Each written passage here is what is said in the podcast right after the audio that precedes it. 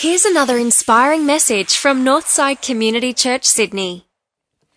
We finish our three week series that really is looking at the next steps for our church in 2016. We've said this has not been a vision, mountaintop type series, it's been a strategic series, it's been a base camp series to say what what could we look like in one year's time? And the question that we've been asking is what if we could be a church that in one year's time has prepared to release 400 neighborhood missionaries? Now, missionary sounds like a funny word. The way we've been putting it is what if we could be a church that releases 400 Jesus? That's plural for Jesuses.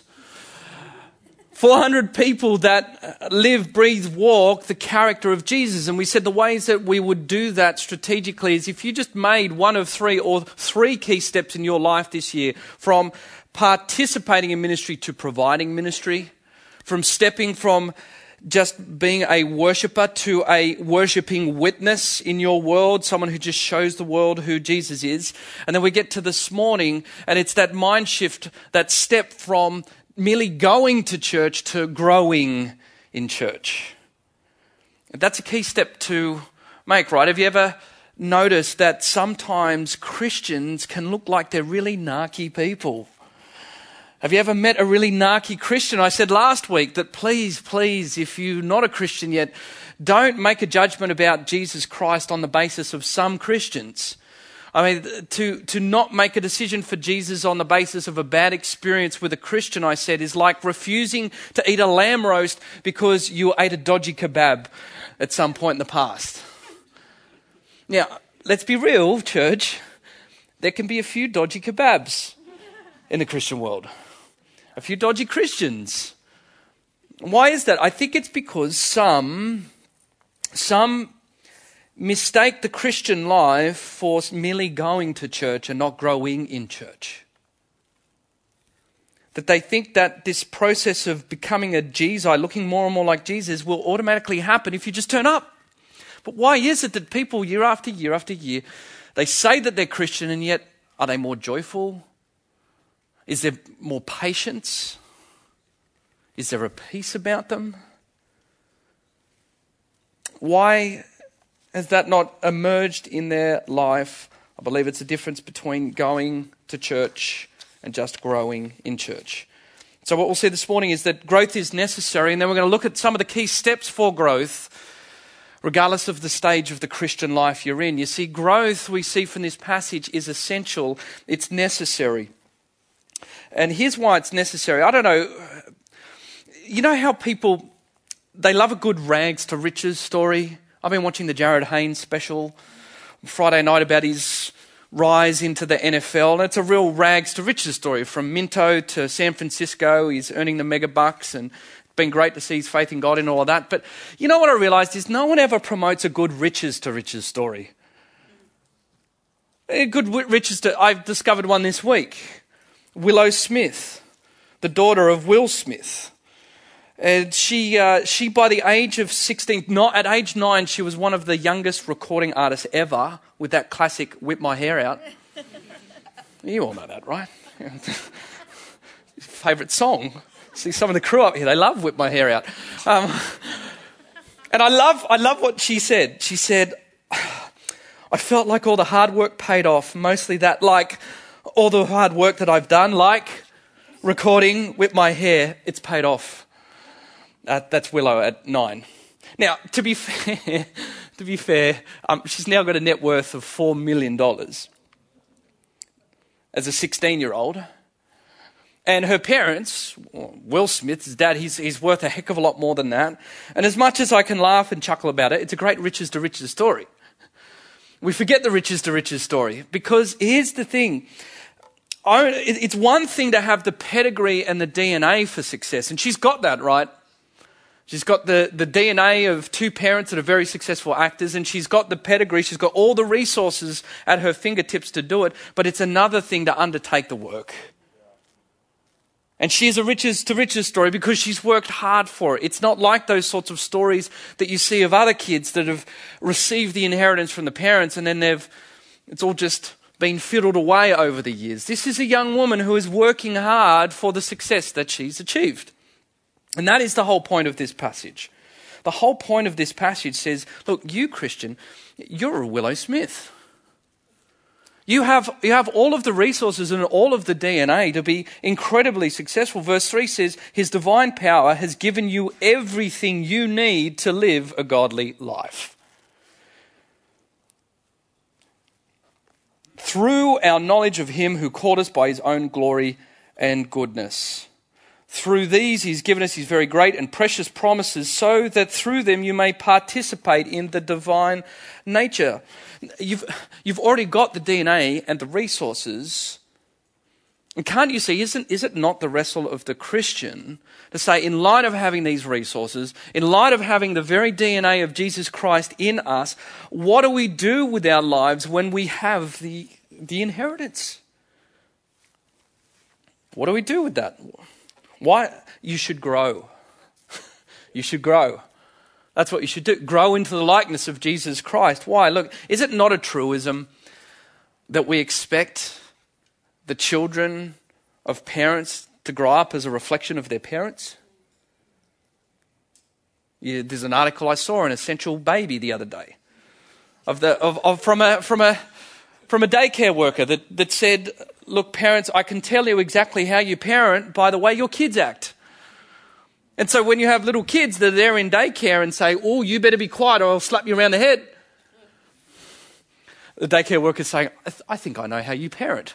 It's a truism that the kids are a reflection of their parents. Christians, it's truism that Christians should be a reflection of our Heavenly Father. But it will only happen if we do it Willow Smith style, if we work for it. No, some of you thinking, yeah, what, if I whip my hair out? No, work for it. But you have to work for it. Why? Uh, why, why don't we automatically look like Jesus? I'm sure this hasn't happened to you, but have, have you ever been in a scenario where you've just shot your mouth off? Have you ever been in a moment with your spouse in which anger has just boiled to the surface and you've lost your cool? Have you ever been in a moment where you're driving down the road and you're full of frustration and, and you, you pull your car out the side and you just fang down the side of, of someone else and cut them off? Which reminds me, David Hunter, one of our esteemed guests, said to me one time about five years ago, Sam, you weren't driving a Volvo down at Dee Why uh, three days ago, were you, by any chance, per se? Because I just happened to have one that had gone down the side and then cut me off. Oops.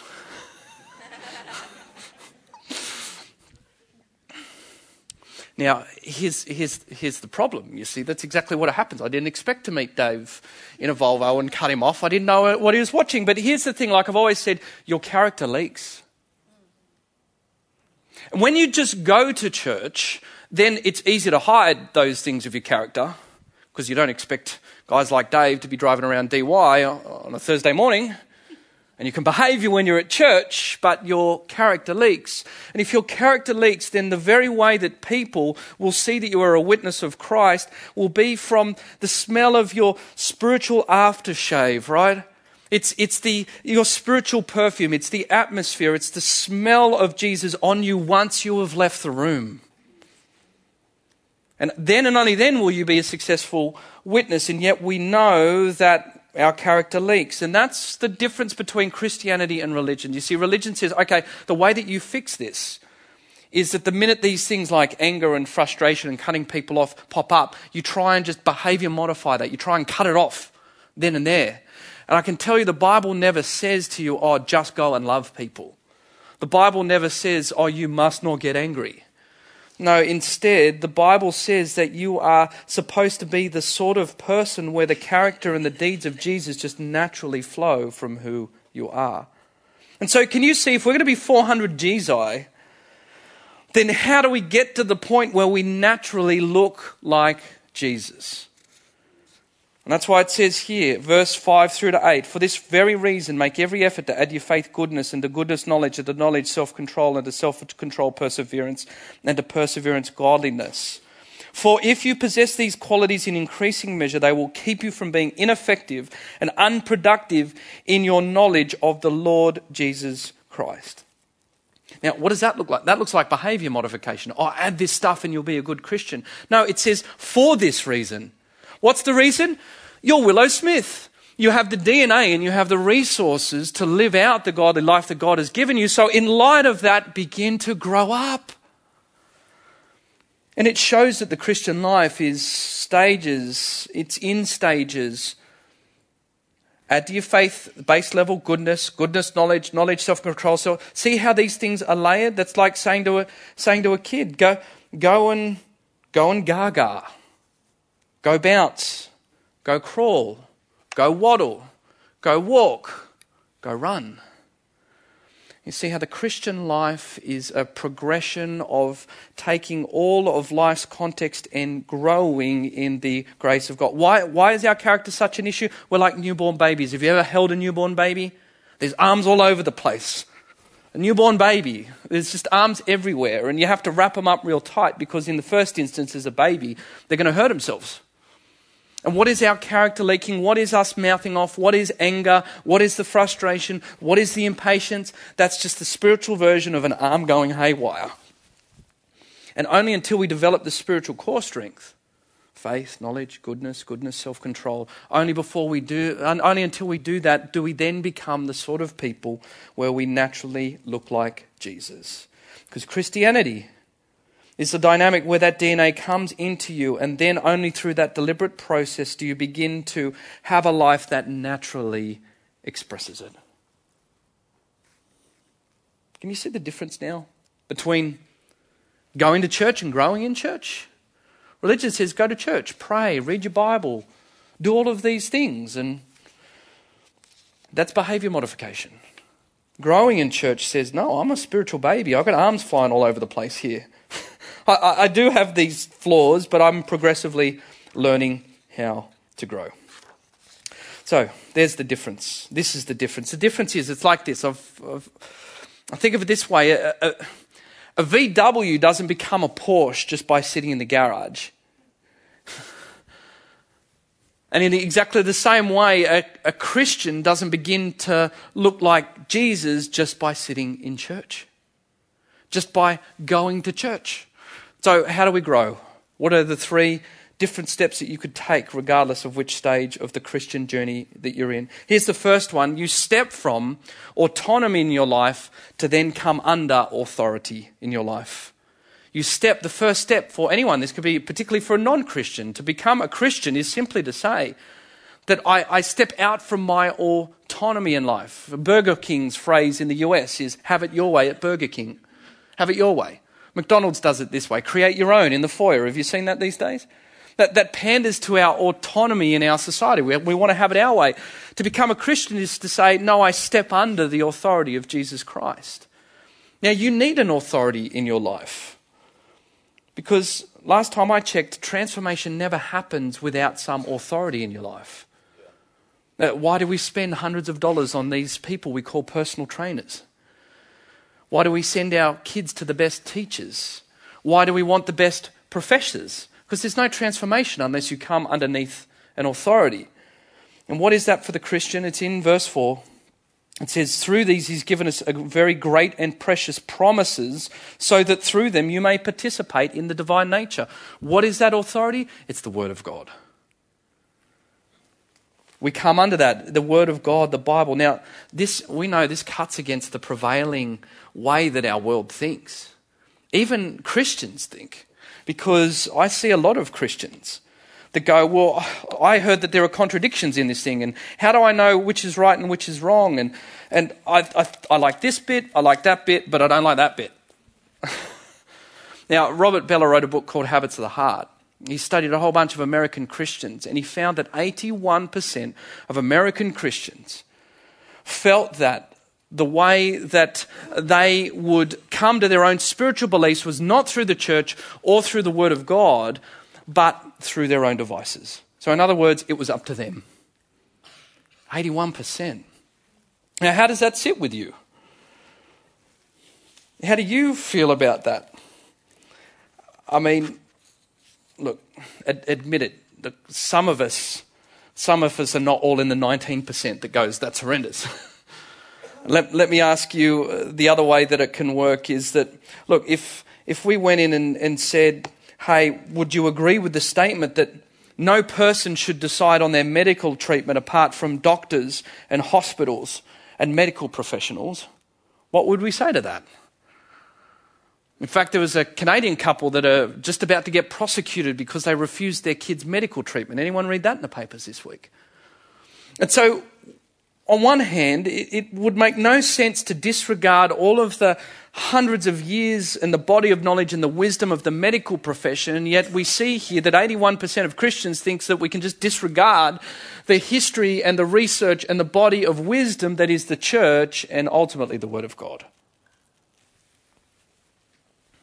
You need an authority. Let me go one step further. Look, the, the main problem is if, you dis, if you're trying to decide what is right for yourself, what is right and wrong for yourself, your feelings contradict. I say it all the time I love ice cream, but I also want to be fit. I want to eat lots and lots of ice. I want to be fit. I, you want love, and yet you want to be independent. Teenagers want to they, they, want, they want freedom, but they don't quite yet want responsibility. Your feelings contradict, which means we need an authority, we need a standard above us that helps us grow. There will be no growth we, until we do that, and that's why we constantly say when we come to this, His promises, will you seek to stand under the Bible or just understand the Bible? Know, the Bible has no pat answers. The Bible has no easy answers. They're supposed to be worked out in community. And often the answers that you don't agree with, I find more often than not in my life, they're the areas that I actually need to grow. You need an authority in your life. Here's the other step that you take the step from individuality to accountability. So, not only from autonomy to authority, but from individuality to accountability. If you want to grow, you need an icebreaker. And I'm not talking about those things that you do when you go on a training course in the corporate world. You need an icebreaker. You know, there's a great uh, story or line that Jesus says in his Sermon on, on, the Mount. I'm sure you would know it. We know the sermon so well. And he says, uh, if, you, if you know that there is something between you and your brother or sister, if you, if you are going to the altar, if you are going to church and you recognize that, that your brother or sister has something against you, go be reconciled with them and then come back and leave your gift at the altar. Remember that passage? Now, the thing that hit me when I was reading that this week is it says, if they've got something against you. So, in other words, it's, I always read that as if you've got a gripe with someone, make sure that you're right with everyone before you go take communion and do church. It's the other way around. It says, if you realize that someone's got a gripe with you, in other words, even when it's their fault, you go and work it out. Why is that? Because in the church, you're responsible for their growth and they're responsible for your growth. And it says that is far more important than coming in and singing the songs. You need to go work that stuff out. In Hebrews 3, it says, Exhort one another daily, lest you are hardened by the deceitfulness of sin. It's a very interesting phrase, unless you're hardened. I, I say it like this sin is like freezing air, and your heart is like a bucket of water. Anyone ever been camping in winter or out in Orange or Bathurst in the middle of winter? You leave the bucket out there long enough and it's going to harden and you're going to need to go find somewhere else to get a drink of water in the morning. The Bible is saying your heart is always getting hard. It's always getting hard, either through pride or sadness. If life is going well, your heart gets hard through pride. If life goes bad, your heart can get hard through sadness. And so, what it's saying here is that you need an icebreaker. In, in other words, unless you are accountable to someone and come, someone comes in and knows you enough to be constantly breaking that top layer of ice, then you can't grow. And so, my question for you simply is who, who has the power to whistle blow on your life? Who, who has the power to look in and to call you out? Who, it only has to be one or two in this place, but who has the power to come in and call you out, to call you out on how you use your money and your thought life and your prayer life? Now, if you say no one, Jesus is saying, I insist that you do this. You've got to move from individuality to accountability. You're responsible for them and they for you. Spurgeon said, The stone is rolled smooth in the river of truth. That's how we grow. We knock the hard bits off each other through accountability. Here's the last one you step from just arriving at church to abiding in God. And I think this is, this is the trickiest to understand. This is the hardest to understand. this is the most painful to understand. Because there are some of you this morning that you've got loved ones in hospital. Some of you are in difficult work situations this morning. Some of you have got health concerns. And you know what? Some of you turned up to church today to go, you know what? The last thing I need is a sermon on how we're going to go to grow and be look more like Jesus. Sam, don't you understand what I've got going on in my life? And what do you say to that person when there's, there doesn't seem to be a light at the end of the tunnel? That I know in my head that these things and these promises of God are true, and, and yet I don't feel like doing any of that at the moment. That's when you need to grow through abiding. We've talked about this in passive discipline. Friend, if there is anything that there is a great encouragement for you this morning, that there is work in the waiting. To abide in God means when the chips are down, when the darkness of life is beginning to sink upon you, when you don't feel that there is any way out, to abide in God is to say, for heaven's sake, don't drop the ball. It's to take these promises, and even though it may not bring you any real comfort this week in the practical ways, you stick to it and you abide in that. That you take it into the lunchroom when people are talking about the uncertainty they're facing with redundancies, and while everyone else is getting ang- ang- anxious about it, you preach Matthew 6 to yourself in the head over and over and over again. Look at the birds, look at the bees, look at the sparrows. Does, your not, does not your heavenly Father look after them? Or how much more will he look after you, O you of little faith? That's abiding. It means in those moments to just not drop the ball and to trust that there is work in the waiting. Anyone who's a mature Christian knows that life is seasonal. There's spring times, there's summer times, but even in winter there can be the growth even though you don't see much truth. You need to step from arriving to abiding. And so, as we finish up this morning, I love that story from Luke uh, chapter 2. Mary and Joseph have begun to wander all the way back up to Nazareth. They've been walking all the way up, parallel to the Jordan River. They're probably almost home because it's a three day journey and they have that aha moment probably that sickening one as a parent when they look around in the crowd of people and they said, Anyone seen Jesus? And uh, anyone, uh, you talk to anyone seen Jesus? You know, they didn't. Unfortunately, they didn't have one of those little monkey fluffy strap things that you harness your kid into and you attach it to your wrist when they walk back up to Nazareth. they had have invented them, it would have been okay. So they trek all the way back down to Jerusalem. They're running through the streets looking for him. Jesus, Jesus, where are you? Uh, Jesus, where are you? Oh, he's probably been kidnapped. Someone's got him. What's happening? They go up to the temple, and there he is, sitting with all the rabbis in the middle of the temple.